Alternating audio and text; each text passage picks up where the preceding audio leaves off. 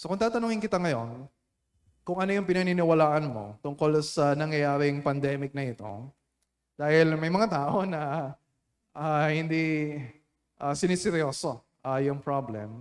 So kung tatanungin kita, okay, anong pinaniniwalaan mo? Anong sasagot mo? Pwedeng siguro sabihin mo, oh, syempre, naniniwala ako sa COVID. O kaya baka iba sabihin, ay ako yun, naniniwala, ano lang yan, trangkaso lang yan. Exaggerated lang yung mga balita ah, tungkol sa COVID. ah. O kaya, baka iba sa inyo sabihin, ah, naniniwala ako, may mga, ano yan, may mga conspiracies. Ah, yung mga kumpanya at mga gobyerno ah, para pansaman, pagsamantalahan yung mga tao. O kaya, sabihin mo, ah, hindi, basta, ako, magpe-pray na lang kahit ano pa yung ah, ah, issue. Ah, ipag-pray ko na lang yan.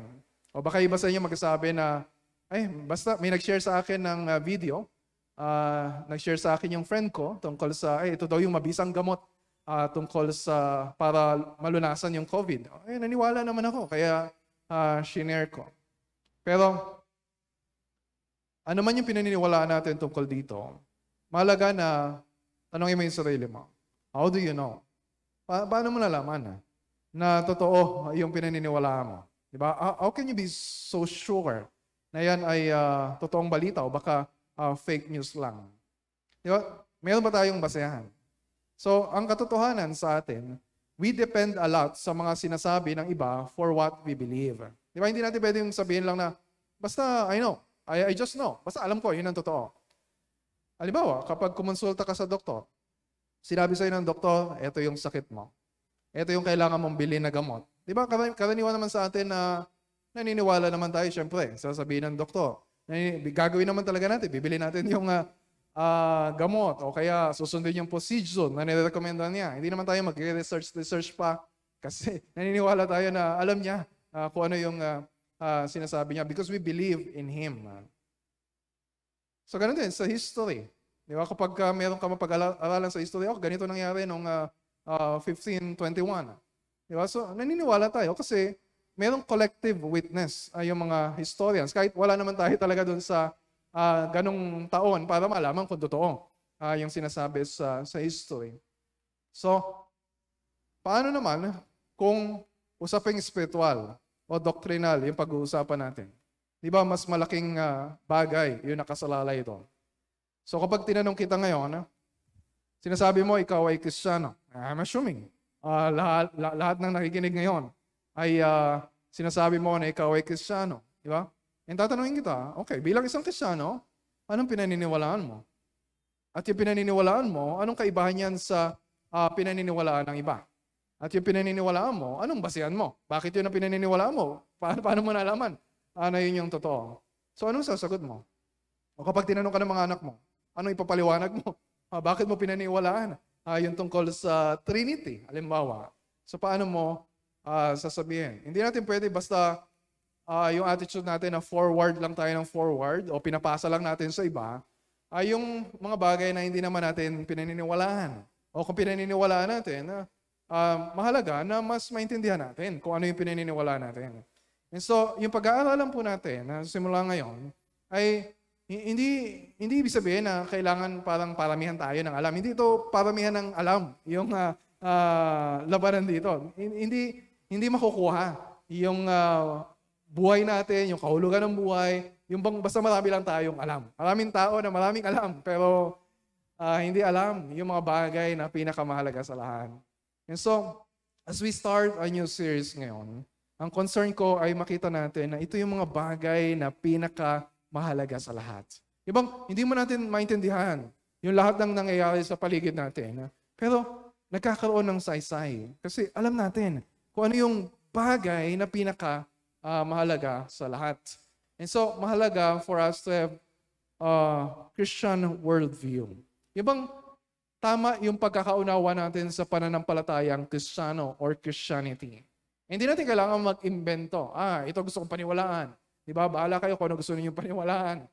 Ah, kaya nag-aaral tayo.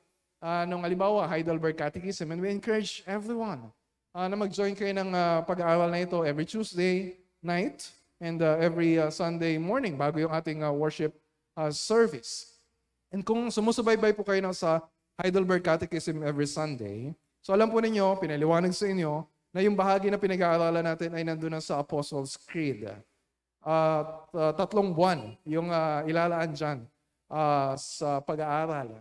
Na gagawin naman natin every Sunday din. Uh, hindi kayo makakaiwas sa Apostles' Creed uh, kasi ito yung magiging sermon series natin uh, simula ngayon.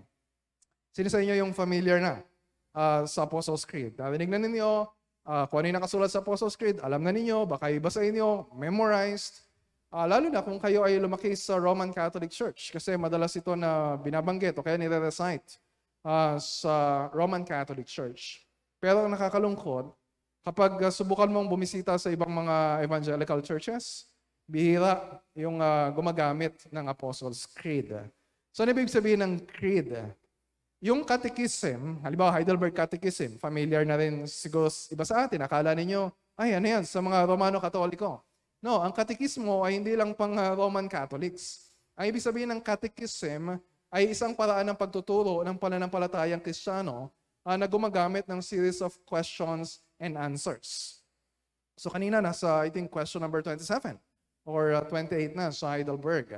So yung catechism question and answer na instruction sa Christian faith. Pero yung creed, ang ibig sabihin ng creed ay maikling statement of belief. Galing ito sa salitang Latin na credo, na siyang first line ng Apostles' Creed. I believe. Sa Latin, credo. So meron pang ilang ibang mga creeds uh, tulad ng uh, Nicene Creed, Athanasian Creed. So, ito yung mga terms na kailangan maging familiar tayo as we go along. Catechism, creeds. Yung confessions naman, pag sinabing confessions, ito yung mas mahabang version ng mga creeds. Mas mahabang document na merong paliwanag ng statement of belief. Halimbawa, yung statement of faith ng church. Kapag nagpa-member ka, di ba, pinirmahan mo yon, sinabi mo na yun din ang pinaniniwalaan mo. Uh, pero meron pang mga historical na confessions like Belgic Confession, Westminster Confession of Faith, or London Baptist Confession of Faith. Pero mahaba yung mga yon. Sa mga susunod siguro ay magkakaroon tayong pagkakataon na pag-aralan yun. Pero doon muna tayo sa pinaka-basic, pinaka-simple, uh, pinaka-ugat ng lahat ng ito. Na siyang napakagandang summary ng pananampalatayang Kristiyano. Ito yung Apostles' Creed. So maraming mga Christian leaders ang nagpapatotoo na napakahalaga nito sa buhay Kristiyano. So, my goal today ay makumbinsi kayo na mahalaga talaga na ito ipag-aralan natin uh, para subaybayan po natin lahat. And uh, I hope you trust your pastor, your elders enough kapag sinabi natin na namin na mahalaga ng pag-aralan ito, kaya pakinggan ninyong mabuti. Sabi ni Kevin DeYoung, if you are looking for, our, for a succinct a summary of the essentials of the faith, there's no better starting point than the Apostles' Creed. Sabi naman ni Albert Moller, this uh, ancient confession of faith is Christianity. This is what Christians believe. What all Christians believe, all. This creed is a summary of what the Bible teaches, a narrative of God's redemptive love, and a concise statement of basic Christianity. All Christians believe more than is contained in the Apostles' Creed, but none can believe less. Ito yung dapat nating paniwalaan. Sabi naman ni Michael Bird, The Apostles' Creed is profound for its pure simplicity and its concise coverage of the major topics of Christian teaching. The Apostles' Creed is the faith that all professing Christians should know, what all pastors and priests should teach, and what all bishops and theologians should defend. And sabi naman ng uh, historian na si Philip Schaff, as the Lord's Prayer is the prayer of prayers, siguro natatandaan ninyo uh, 12 years ago, nagkaroon tayo ng sermon series sa Lord's Prayer. And then a few years ago, uh, sa Ten Commandments, so sabi niya, yung Lord's Prayer, prayer of prayers. Yung Ten Commandments, the law of laws. Uh, so the Apostles' Creed is the creed of creeds. It contains all the fundamental articles of the Christian faith necessary to salvation in the forms of form of facts, in simple scripture language, and in the most natural order, the order of revelation, from God and the creation down to the resurrection and life everlasting. So buong story of God ay nandito sa Apostles' Creed. Alam ba ninyo kung bakit tinawag na Apostles' Creed, yung Apostles' Creed? Merong alamat na nagsasabi or legend na yung 12 lines or 12 articles sa Apostles' Creed ay sinulat ng tigi-tigisa ah, ng labing dalawang apostol. Pero yon ay fake news. Hindi po yung totoo. Legend lang yon. So ang totoo, ay itong present form ng creed na gamit natin ngayon ay nabuo noong 8th century. Pero yung mga naunang forms nito ay galing sa Old Roman Creed na ginagamit na ng mga sinaunang churches simula pa noong 3rd uh, or 4th century. Uh, kung mapansin ninyo, mayroong tatlong bahagi yon, di ba? I believe God the Father, I believe God the Son, I believe God the Holy Spirit. Ginagamit yon na baptismal formula. No, meron tayong mga kapatid na ibabaptized. Sana malapit na uh, kapag ka nag-gathering tayo. Uh, ginagamit yon sa baptismal formula. Pwede natin gamitin din uh, sa baptism. Bakit? Kasi you remember yung Great Commission? Baptizing them in the name of the Father and of the Son and of uh, the Holy Spirit. Yan, simula noon, naging uh, hanggang ngayon, sa greater part ng church history. Yung Apostles' Creed, ginagamit, minememorize, nire-recite sa worship, pinaniniwalaan at itinuturo sa iba. Ginagamit sa catechism uh, para ituro sa iba. So maraming mga church fathers. If you know Augustine, dito pinangalan yung simbahan natin dito sa Baliwag, uh, simbahang katoliko. Si Augustine, tina-treasure yung Apostles' Creed. And si John Calvin, uh, noong 16th century, doon sa early edition ng kanyang Institutes of the Christian Religion, meron isang chapter sa Apostles' Creed. At sa Heidelberg Catechism, one-fourth ng Heidelberg Catechism ay pagtalakay ng Apostles' Creed. And when you look at the Catechism ng Roman Catholic Church ngayon, may isang major section doon ay tungkol din sa Apostles' Creed. So, hindi lang ako. Maraming Christian leaders ang maraming mga churches convinced na mahalaga for us as a church na paglaanan ito ng panahon. Na itong creed na pinaniniwalaan ng mga Kristiyano sa buong mundo. uh, yes, marami tayong mga malalaking uh, differences kasi maraming sekta, maraming denominations, di ba? Pero ito yung Apostles' Creed na lahat ng mga Kristiyano sa buong mundo ay pinaniniwalaan. Kapag hindi mo ito pinaniniwalaan, hindi ka pwedeng matawag na isang uh, Kristiyano. So, dapat natin itong maintindihan mabuti, dapat natin panghawakan ng mahigpit, dapat nating malino ay tinuturo sa mga dinidisciple natin. At may, may bahagi din sa mga unbelievers. Di ba? Para sila din, kasama natin, di ba, masabi din nila, uh, yung I believe in God the Father. I believe in Jesus Christ. I believe in the Holy Spirit. So, bakit yung teksto na pag-aaralan natin eh, ay Apostles' Creed na hindi naman text sa Bible. Wala tayong makikitang uh, ganitong uh, uh, form uh, sa Genesis to Revelation. Di ba naniniwala tayo sa sola scriptura? Yes. Yung Biblia lang, yung basehan or ultimate authority natin. Wala tayong dapat paniwalaan, wala tayong dapat sundin eh, nang hindi naka uh, na hindi nakaayon sa tinuturo uh, ng salita ng Panginoon. Pero, huwag nating isipin na walang halaga yung mga creeds or catechism Uh, sabi ni J.V. Pesco na mayroong role yung mga biblically subordinated confessions. Nakapailalim pa rin ito sa authority ng Scripture. Pero, meron itong authority sa atin, makakatulong ito sa atin kapag nakita natin, ah, naka-align pala yung Apostles' Creed. Uh, nagre-reflect pala yon sa tinuturo ng salita ng Panginoon. And so, yun naman yung dahilan bakit ito tinawag na Apostles' Creed. Dahil, hindi ito sinulat exactly ng mga apostol, pero yung bawat linya doon, bawat salita doon ay apostolic. Ibig sabihin, sumasalamin sa turo ng mga apostol. So alam niyo na I am so committed uh, sa expository preaching. Pero for hanggang uh, December, magiging topical yung pag-aaral natin kasi isa-isay natin uh, yung linya uh, ng Apostles' Creed. And we need this time para makita natin, ito pala yung summary. Ito pala yung mga key topics. Ito pala yung core doctrines ng pananampalatayang Kristiyano. And so, tulad ng early church, we must be devoted to the apostles' teaching. Kaya pag-aaralan natin ito. Yung sinasabi sa Acts chapter 2, verse 42. And yung church natin ay household of God, built on the foundation of the apostles and prophets, Ephesians 2, uh, 19 to 20. So aside from that, uh, meron akong ilang mga passages na babanggitin or mga biblical basis para makita natin na ah, mahalaga pala na gumagamit tayo ng mga creeds, ng mga confessions. Hindi yung sinasabi ng iba na, hindi, basta Bible lang, wala na tayong ibang gagamitin. So nagbigay si uh, J.V. Fesco do sa book niya, The Need for Kids Today, ng biblical evidence to support the claim that confessions of faith are both biblical and necessary. Biblical and necessary. Na ine-expect ng Diyos para sa atin ng mga anak niya na tingnan natin yung Word of God, yung Scripture, mag-reflect tayo sa Scripture, pag-aralan natin yung Scripture, gamitin natin yung sarili nating salita para intindihin ito at maipasa natin ito sa future generations. So ano na yung biblical evidence ah, na binabanggit niya? Una sa Exodus chapter 13. If you remember yung story, ito yung tungkol sa ah, celebration ng Passover. Naaalalahanin palagi ng mga Israelita yung ginawang pagliligtas ng Diyos sa kanila mula sa Egypt. So, sinabi dito ah, ng Diyos kay Moses, sasabihin sa mga Israelita, na kapag magtanong yung mga anak ninyo, bakit ninyo ginagawa yung ah, Passover? Bakit kayo nagse-celebrate ng Feast of the Unleavened Bread?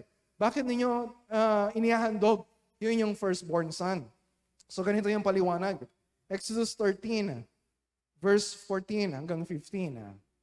Sa hinaharap, kapag tinanong kayo ng anak ninyo kung bakit ninyo ito ginagawa, sabihin niyo sa kanila, ito yung ibig sabihin. Sa pamagitan ng kapangyarihan ng Panginoon, inilabas niya kami sa Ehipto kung saan kami inalipin.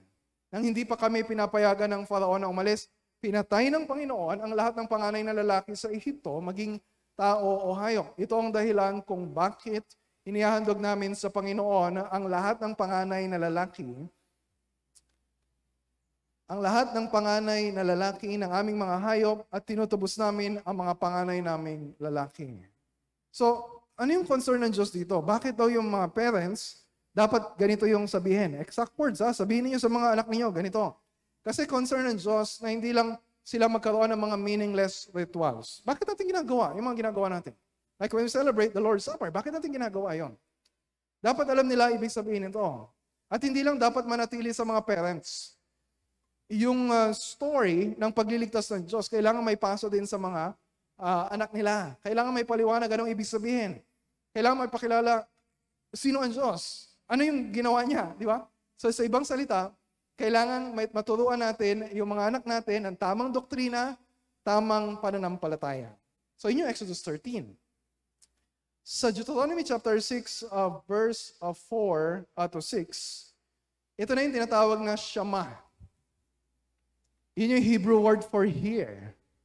Kasi ito yung napakaikling creed uh, ng mga Israelita na after 40 years nila sa disyerto, papasok na sila sa promised land.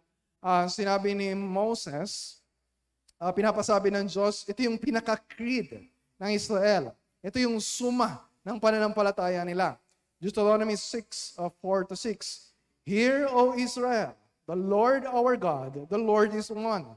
You shall love the Lord your God with all your heart and with all your soul and with all your might. And these words that I command you today shall be on your heart. So yung, yun yung summary, yun yung credo. Kung sino ang Diyos nila. Isa lang ang Diyos nila. Si Yahweh lang ang tunay na Diyos. At kung paano siya dapat mahalin, kung paano siya dapat sundin. So sinasabi na itong Shama ay dapat nasa isip nila. Dapat sinasaulo nila. Dapat nakatali sa kamay nila. Dapat naka-display uh, uh, sa bahay nila. Uh, sabi sa verse 7 hanggang verse 9. Ituro ninyo ito sa inyong mga anak. Pag-aralan ninyo ito sa inyong tahanan, sa inyong paglalakbay, sa inyong pagtulog sa gabi at sa inyong pagbangon sa umaga. Di ba pa ulit-ulit? Ipulupot ninyo ito sa inyong mga kamay bilang tanda. Itali ninyo sa inyong noo, isulat sa mga hamba ng pintuan ng inyong mga bahay at mga tarangkahan. So, merong all, uh, biblical basis sa Old Testament. Uh, itong mga creeds, katulad ng uh, sa Passover at dun sa Shema. Sa mga sulat naman ni Paul, uh, kina Timothy at Titus, sa mga pastor, madalas niyang ulitin yung phrase na to. Actually, I think uh, walong beses ginamit uh, sa 1 Timothy, 2 Timothy, and Titus, the saying is trustworthy. Itong yung katotohanan na dapat tanggapin at paniwalaan ng lahat sa salin sa Tagalog. So ayon kay J.B. Fesco, sabi niya, ito yung mga objective restatements ng mga itinuro ni Jesus tungkol sa sarili niya, nakarecord sa Gospels, Matthew, Mark, Luke, and John, at pag-uulit din ng iba pang mga biblical teachings. Halimbawa, 1 Timothy chapter 1 verse 15. Sabi ni Paul, ito ang katotohanan dapat tanggapin at paniwalaan ng lahat. Na parito si Kristo Jesus sa mundo para iligtas ang mga makasalanan. Di ba? Yun ang tinuturo din sa Gospels. Sa 2 Timothy chapter 2 verses 11 to 13. The saying is trustworthy. Ayun na naman. For, ito yung saying. If we died with Him, we will also live with Him. If we endure, we will also reign with Him. If we deny Him, He will also, He also will deny us. If we are faithless, He remains faithful, for He cannot deny Himself. So parang creed, yung mga sayings na yon o yung mga statements na yon. Kaya merong bilin si Paul kay Timothy na sundan at ituro sa iba yung pattern of sound words that you have heard from me and guard the good deposit entrusted to you. 2 Timothy chapter 1 verse 13. Merong man- mandate yung church. That's why we're doing this. Bakit pinag-aaralan natin? Ano ba yung pananampalataya natin? We are the household of God. Ah, sabi sa doon sa passage na yun, which is the truth of the uh, chapter 3 ng 1 Timothy, which is the church of the living God, a pillar and buttress of the truth. Diba, hindi lang basta, okay, alam, alam ko, naniniwala ako kung ano yung gospel doctrine. Dapat nating pangalagaan, dapat nating bantayan, dapat nating ituro sa iba. So yung question, alam mo, pero kaya mo bang ituro sa iba? Kaya mo bang ipasa sa mga anak mo? Kaya mo bang i-share sa mga unbelievers? So, malinaw na malinaw yung mandato na ito sa sulat ni Jude. Jude, verse 3. Beloved, although I was very eager to write to you about our common salvation, I found it necessary to write appealing to you to contend for the faith that was once for all delivered to the saints. Ulitin ko ha. To contend for the faith that was once for all delivered to the saints. Ibig sabihin ng to contend, merong struggle, merong pakikipaglaban na.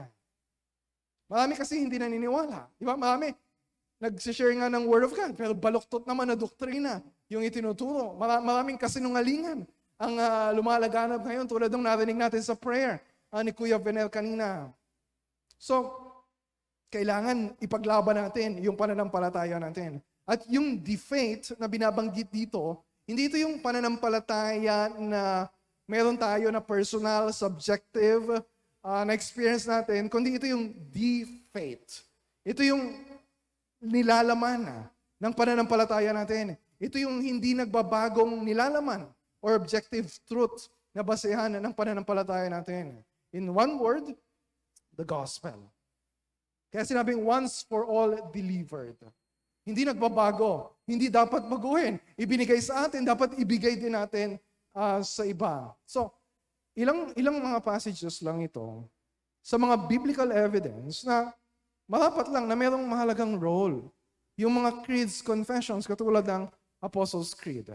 Kasi maraming mga, pumunta ka sa ibang simbahan, sabi nila, allergic sila sa mga creeds and confessions. Hindi naman natin kailangan yan. Basta Bible lang, di ba? No creed but the Bible. Pero yon ay isang form of creed. yung uh, statement na yon, no creed but the Bible.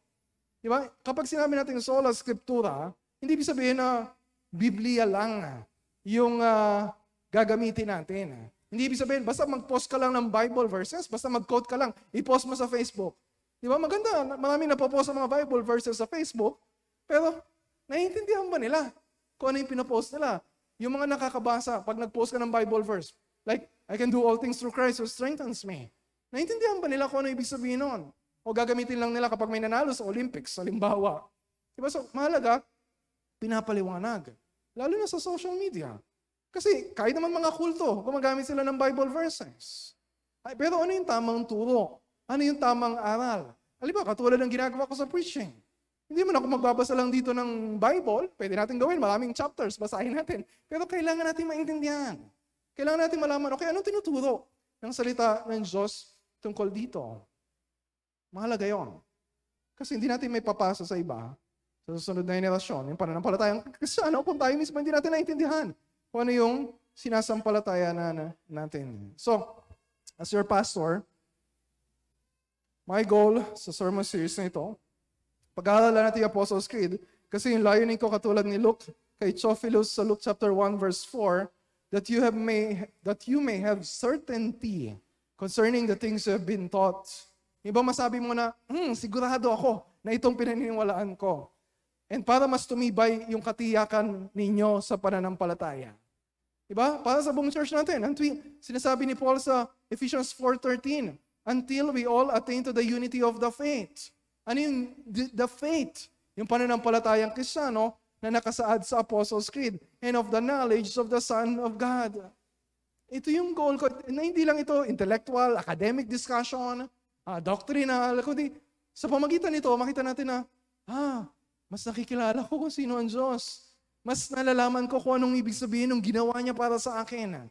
And as a result, magiging mauhubog tayo na mas maging katulad ng Panginoong Yeso Kristo. At matutulungan tayo sa ating personal discipleship. At pagdi-disciple natin sa iba. At sa pag-evangelize natin ng mga non-Christians.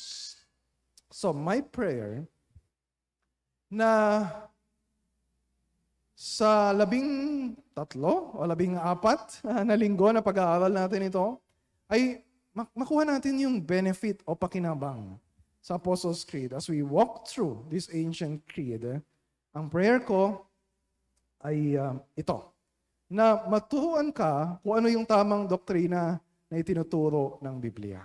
Tamang doktrina. Maraming baluktot na doktrina ngayon. Kaya mahalaga yung orthodoxy. Orthodoxy, matuwid, ortho, o wastong doktrina. And so kapag pinag-aralan natin yung Apostles' Creed, pag-aaralan natin yung core doctrines of the gospel. At yung mga essential foundations ng Christian faith, katulad ng Trinity, virgin birth, the resurrection. At kung alam mo yung sound doctrine, hindi ka basta-basta maliligaw, hindi ka basta-basta matatangay kung ano maririnig mo ngayon, lalo na sa social media. Pangalawa, masasanay ka kung paano malalaman at malalabanan ang maling doktrina. So yung tamang doktrina, orthodoxy. Yung kakaibang doktrina, yun yung heterodoxy or different doctrine. Yung mga masasanay ka na makita, ah, mali pala. Yung tinuturo ng oneness o Unitarians tungkol sa Trinity. Ah, mali pala. Yung tinuturo ni Manalo tungkol sa nature of the Lord Jesus Christ. Diba? At hindi lang basta malaman, oh, alam ko na kung ano yung mali. Diba? Kundi, masanay tayo, may pagtanggol, ito yung tamang doktrina. At may paliwanag natin sa mga kumukontra dito. That God may perhaps grant them repentance leading to a knowledge of the truth. 2 Timothy chapter 2, verse 25. And then pangatlo, I hope and pray na sa pamagitan nito makokonekta ka sa pananampalataya ng mga nauna sa atin. Pansinin mo ang mga kabataan ngayon. Hindi lang pala mga kabataan, pati mga matatanda. Di ba? Mahilig sa mga makabago. Di ba? Pag mayroong uso, kapag mayroong trending, ha, yun yung uh, pinagtutuunan natin ng pansin. Kapag makaluma na, uh, tingin ng iba, boring, irrelevant, walang kinalaman yan sa buhay natin ngayon. Kapag ganun tayo mag-isip, kapag yung mga bago, yung mga bago lang yung pinagtutuunan natin ng pansin, that, that's a dangerous mindset. Lalo na kapag pag-uusapan natin yung mga doktrina, eh, hindi natin kailangan yung mga makabago. We need to go back to that old, old story of the gospel. We have an ancient faith. Hindi ito the last 10 years lang, hindi ito the last 35 years lang. Kailangan nating matutong mabuti. Kailangan nating matutong mabuti sa buhay na pananampalataya ng mga namatay na. Yung mga, the faith of our fathers. Patay na sila, pero yung pananampalataya nila ay buhay pa. Kaysa naman sa mga tao ngayon na buhay pa, pero ang pananampalataya nila ay patay. So yun yung uh, binanggit ni uh, Pelican sa kanyang book. It's prideful for, for us to say, ay, hindi ko na kailangan yung mga itinuro ng mga nauna. Ah, sino ba yung Augustine na yan? Sino ba yung John Calvin na yan? Basta kailangan lang natin yung mga uh, bagong uh, turo ngayon. And th- that's that's prideful. Kasi akala natin will not benefit doon sa mga nauna sa atin. Magse-celebrate tayo ng anniversary natin ngayong September, right? Ilang taon na in church? Ilang taon na in church? Sasabihin ninyo, and we are sentimental about this. And syempre, dapat naman natin celebrate, di ba? Pero sabihin natin, 35 years na in church. But hindi, ang church hindi 35 years old. Yung Christian church hindi rin nagsimula 500 years ago sa panahon ng Reformation. Reformation, na-reform yung church. Pero hindi doon nagsimula yung church. Kundi sa panahon pa ng mga apostol. Di ba kailangan natin lingunan yung pinanggalingan natin para makarating tayo doon sa paroroonan natin. So, mahalaga sa atin na nakaangkla sa history. And then, pang-apat, hindi ko na alam kung pang ilan na itong sinasabi ko, pang-apat, maranasan mo kung ano yung tunay na pagkakaisang Kristiyano. Ano ibig sabihin? Di ba? Ang daming mga sekta ngayon, denominations. Hindi ko alam. Siguro 10,000 denominations ang mga uh, Christians around the world. May, meron naman talagang pagkakaiba. Pag secondary or tertiary, uh, second rank or third, third rank ng mga non-essential doctrines yung pag-uusapan, ang, ang problema, dahil sa mga differences na yun, nagpapangkat-pangkat yung mga Krisyano, meron kanya-kanyang tribo, di ba? Dito kami, dyan kayo, wala kaming pakialam sa inyo. Yes, totoo may mga differences. Di naman natin pwedeng isang tabi basta-basta yung differences natin. Pero wag natin kakalimutan yung common bond na meron tayo as Christians. One body, one spirit, one hope, one Lord, one faith, one baptism, one God and Father of all. Ephesians 4, 4 to 6. Ayun yung tinatawag na the Holy Catholic Church. Baka iba sa inyo kanina, ah, ano napakinggan nyo yung uh, Apostles' Creed, tapos, ah, bakit uh, mayroong Catholic Church? Yung Apostles' Creed, ibig sabihin ng the Holy Catholic Church, Catholic, ibig sabihin universal, pangkalahatan. Not necessarily the Roman Catholic Church. So mahalagang paalala ito sa atin na hindi lang tayo ang church sa buong mundo, sa buong kasaysayan. So when we confess the creed, we connect ourselves with thousands of churches, with millions of Christians around the world and in history. And it's good for us. And sumunod, matutulungan ka kung paano basahin at pag-aralang mabuti ang Biblia.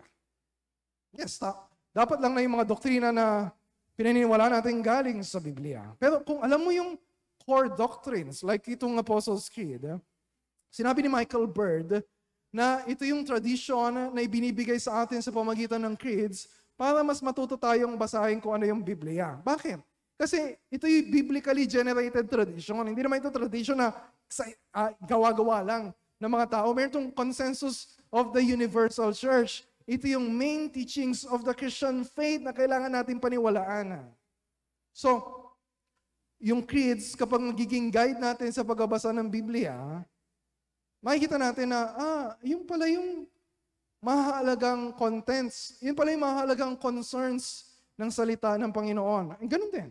When we are studying Heidelberg Catechism, may, meron sa inyo nagsabi na dahil exposed kayo sa nakalasulat sa Heidelberg Catechism, kapag magbabasa ka ngayon ng Bible o ituturo sa iba, mas nagkakaroon ng sense. Mas naiintindihan natin. Uh, salamat sa mga creeds and catechism. And then lastly, mas titibay ang pananampalataya mo. And this is my prayer for all of you, especially sa panahon ngayon. Ito yung isa sa mga pangunahing dahilan kung bakit ko ituturo yung Apostles' Creed sa inyo. Bilang pastor ninyo, napakahalaga na maipaliwanag ko kung anong pinaniniwalaan natin at kung bakit ito ang pinaniniwalaan natin. Kaya huwag kayo basta-basta mag-react negatively kapag nabalitaan ninyo na kapag intervene ka ng mga elders, ay tatanungin pala kayo tungkol sa statement of faith na pinirmahan ninyo dati. Di ba? Don't react negatively. Kasi ito yung pinakamahalaga sa atin eh. Yung pananampalataya, yung nagbubuklod sa atin. Yung church natin, hindi lang ito parang, uh, ano lang, feeling good lang tayo dito. Oh? Pag good vibes lang tayo. Kaya magkaroon lang tayo ng good emotional experience sa church. No. It's about our faith in God. Paano titibay yung pananampalataya natin? Kailangan natin yung rock solid truths para magsilbing pundasyon at angkla ng pananampalataya, pag-asa at katiyakan natin. So, yun yung prayer ko.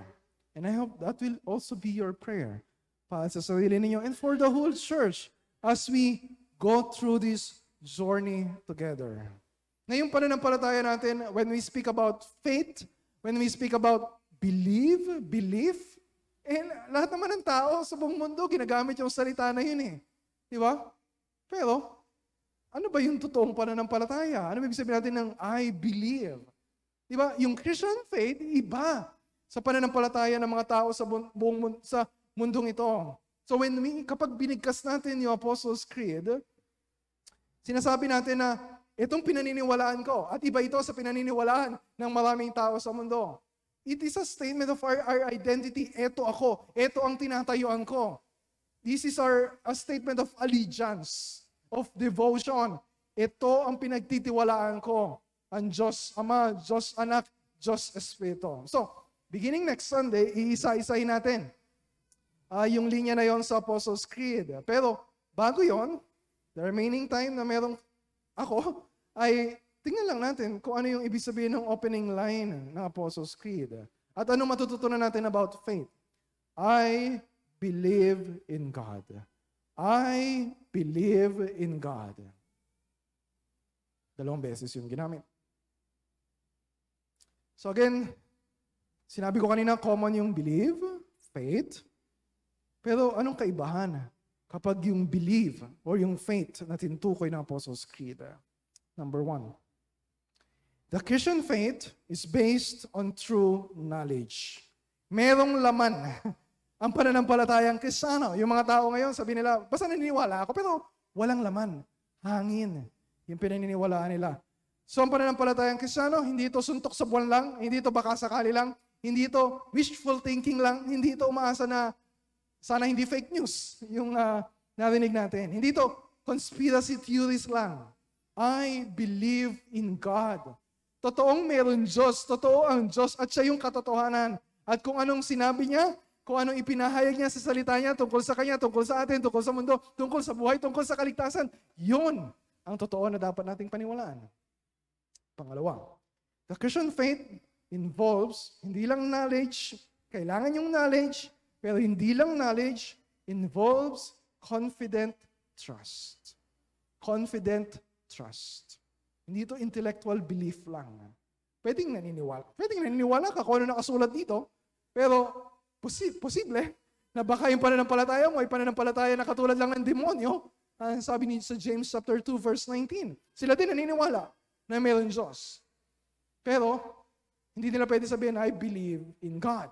Pwede nila sabihin, I believe God, pero hindi, I believe in God. So, anong pagkakaiba? Kaya sa salin sa Tagalog, hindi nakalagay doon, naniniwala ako. Ang salin doon, sumasampalataya ako. I believe in. Merong trust, merong conviction, merong confidence, merong assurance. Di ba yung definition sa Hebrews 11.1? Now, faith is the assurance of things hoped for. The conviction of things not seen. O yung sagot ng Heidelberg Catechism sa question 21, I think, two Sundays ago. What is true faith? True faith is not only a knowledge and conviction that everything God reveals in His Word is true. It is also a deep rooted assurance created in me by the Holy Spirit through the gospel.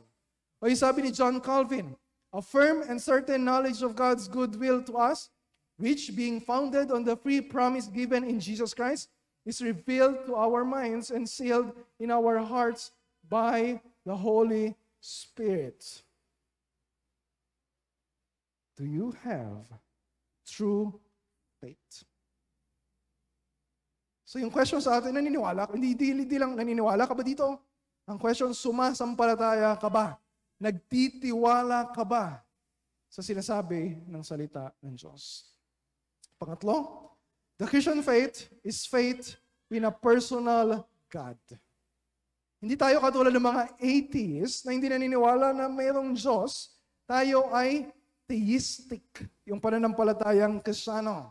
Pero ang Diyos hindi lang siya basta concept, hindi lang siya basta idea, hindi lang siya basta theoretical lang, hindi lang siya basta subject matter lang sa school na magandang pag-aralan. Totoong meron Diyos, siya yung lumikha sa atin. Patuloy siyang gumagawa para matupad yung layo niya sa atin. Siya yung ating tagapagligtas. Kaya yung title ng sermon series natin, The Lord is our salvation. Meron Diyos, and He's a personal God.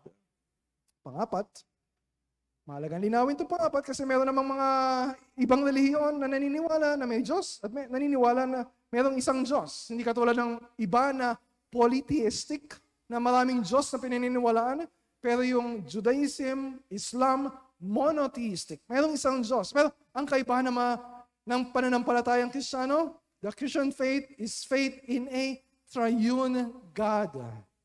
Isang Diyos, tatlong persona. Diyos Ama, Diyos Anak, Diyos Espiritu. Kaya makita niyo yung tatlong bahagi ng Apostles' Creed. I believe in God the Father and in Jesus Christ. I believe in the Holy Spirit. Walang ibang pananampalataya sa buong mundo ang nagko-confess ng belief in a Trinitarian God maliban sa pananampalatayang Kristiyano. Yes, mahirap intindihin. Pero we will explore this mystery ng Trinity as we go along. Panglima, the Christian faith is personal. Personal. I believe. I believe. So kapag binabag, binibigkas mo yan, hindi mo, hindi mo sinasabi na, okay, they believe, they believe. Di ba? Kapag sinasabi mo lang, they believe, but I don't believe, yun, delikado yun.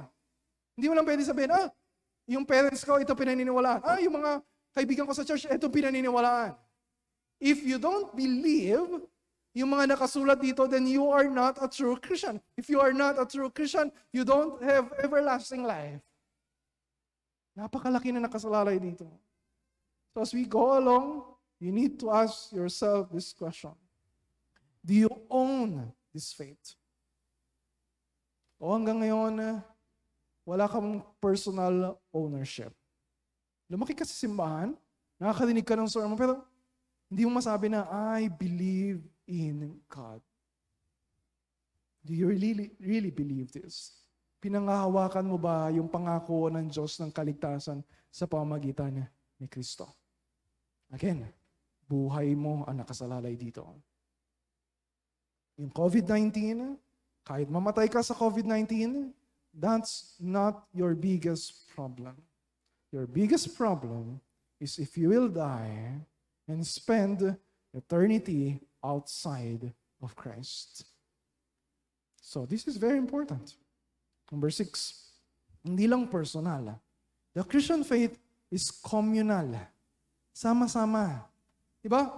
Mamaya, sabay-sabay nating bibigkasin yung Apostles' Creed. Yes, i-unmute ninyo yung mic ninyo. Kahit na magkagulo tayo sa pagbigkas noon. Pero kapag sinabi natin, I believe, sinabi ng asawa ko, I believe, sinabi ni Jean na I believe, sinabi ng mga sa inyo na nasa bahay na I believe, nagiging we believe. Yung I believe natin. Sabi ni Ben Myers, in confessing the faith of the church, I allow my own individual I to become part of the I of the body of Christ. Magkakaiwalay tayo ngayon, yes. Pero tayo ay nagiging isa kapag sama-sama nating binibigkas yung isang pananampalataya na meron tayo. And then lastly, the Christian faith is doxological. We will do this every Sunday. We will recite the Apostles' Creed in the context of corporate worship. Yes, pwede natin gawin sa bahay, pwede natin gawin sa family, dapat natin gawin sa family para matutunan ng mga bata. Pero napakahalaga na sama-sama tayo, binibigkas natin ito, parang isang awit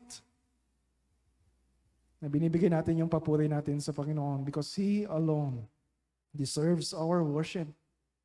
Siya yung Diyos na lumikha sa atin. Siya yung Diyos na nagplano ng kaligtasan natin. Siya yung Diyos na nagsakatuparan ng kaligtasan natin. Siya yung Diyos na naglapat ng kaligtasan natin at titiyakin na makakating tayo hanggang dulo doon sa resurrection of the body and life everlasting. Hindi ba karapat dapat siyang sambahin kung makikilala natin ng lubusan? Yung Diyos na meron tayo. We will worship in spirit and in truth. So, sa paglalakbay natin ng Apostles' Creed, ang panyaya ko sa inyo ay tuklasin natin ng sama-sama. As one church. Yes, invite others. Invite your family members. Invite your friends para makasama natin sa journey na ito. Sama-sama nating tutuklasin yung yaman at hiwaga ng Apostles' Creed. Simple lang yung Apostles' Creed. Kayang kabisaduhin ni Daniel. Kayang kabisaduhin ni Stephen. Kayang kabisaduhin ng lahat ng members sa church. And I will expect you. By the end of this series, kabisado na natin. Hindi na natin kailangan ng slides na babasahin para i-recite ito. Simple. Pero merong hiwaga o mystery. Hindi ito mauunawaan basta-basta ng mga tao na walang tunay na pananampalataya. Sabi ni Paul sa 1 Corinthians 2, 9 to 10, wala pang taong nakakita, nakarinig o nakaisip sa mga bagay na inihanda ng Diyos para sa mga nagmamahal sa Kanya. Ngunit ang mga bagay na ito ipinahayag na sa atin ng Diyos sa pamamagitan ng Kanyang Espiritu. And we pray that God will reveal more and more the mystery of this ancient creed. So maikli lang, pero napakayaman doon sa mga aral na ituturo sa atin. Yung makikita natin dito yung kabuuan ng doktrinang drama o storya ng buong Biblia. Yung story of God from creation hanggang sa life everlasting. Pwede mo sabihin, lalo na kapag 20 years, 30 years na ka sa Christian faith, pwede mo sabihin every Sunday, yung mga topics natin, ah, alam ko na yan. Yo? Pero masasabi mo rin, ah, hindi ko pa pala naaarok ng lubusan yung tayog ng karunungan ng Diyos. Hindi ko pala, hindi ko pa pala nasisisid yung lalim ng biyaya ng pagliligtas ng Diyos.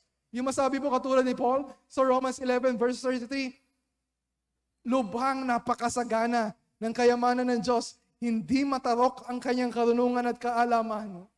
And this is my prayer every Sunday. Mamamangha ka sa Diyos at habang namamangha ka, mas titibay ang pananampalataya mo. Dahil marirealize mo, mapagtatanto mo na maglaho man o kaya biguin ka man ng lahat ng kinakabitan mo sa mundong ito, hinding hindi ka bibiguin ng Diyos na kinoconfess natin, na pinaniniwalaan natin dito sa Apostles' Creed. Dahil yung katotohanang nakapaloob sa Apostles' Creed ay kahit kailan hindi maglalaho. Yes, mawala na yung iba ng mga tao sa church and we pray na sila ay bumalik. Pero yung salita ng Diyos, yung doktrina na nakapaloob dito, kahit kailan, hindi maglalaho. Maglalaho ang lahat ng kayamanan sa buong mundo. Pero ang salita ng Diyos ay mananatili magpakailanman. So, katulad ng sabi sa Hebrews 10.23, let us hold fast the confession of our hope. Yung nakasulat sa Apostles' Creed. Let us hold fast the confession of our hope without wavering. For He who promised is faithful. Tapat ang Diyos. Siya yung kakapitan natin. Let's pray.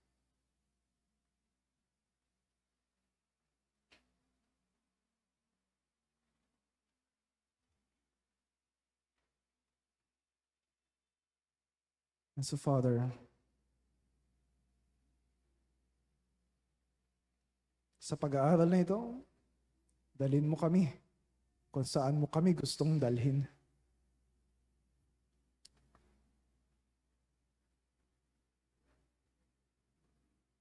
Tuparin mo, O Diyos, ang layunin mo para sa bawat isa sa amin. As we look into your word, every Sunday, every day, tuparin mo, O Diyos, yung layunin mo sa iyong iglesia. Patibayin mo kami, patatagin mo kami. Turuan mo kami, Panginoon, ah, Paalalahanan mo kami, Panginoon, na, na manindigan, natayuan na itong batong sandigan ng aming pananampalataya. Kapag kami nalilihis ng paniniwala o madaling matangay ng maling katuruan, sawayin mo kami, ibalik mo kami sa pinakamahalaga sa lahat Praying, Father, for our church to remain anchored in the gospel. Tulungan mo kami na manatili na nakatayo sa ebanghelyong ito.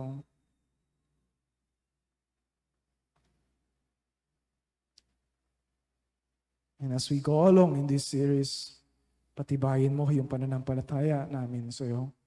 Gawin mo kaming mas katulad ng aming Panginoong Kristo. At sanayin mo kami kung paano ibabahagi at ipagtatanggol ang pananampalatayang ito. This is our prayer in Jesus'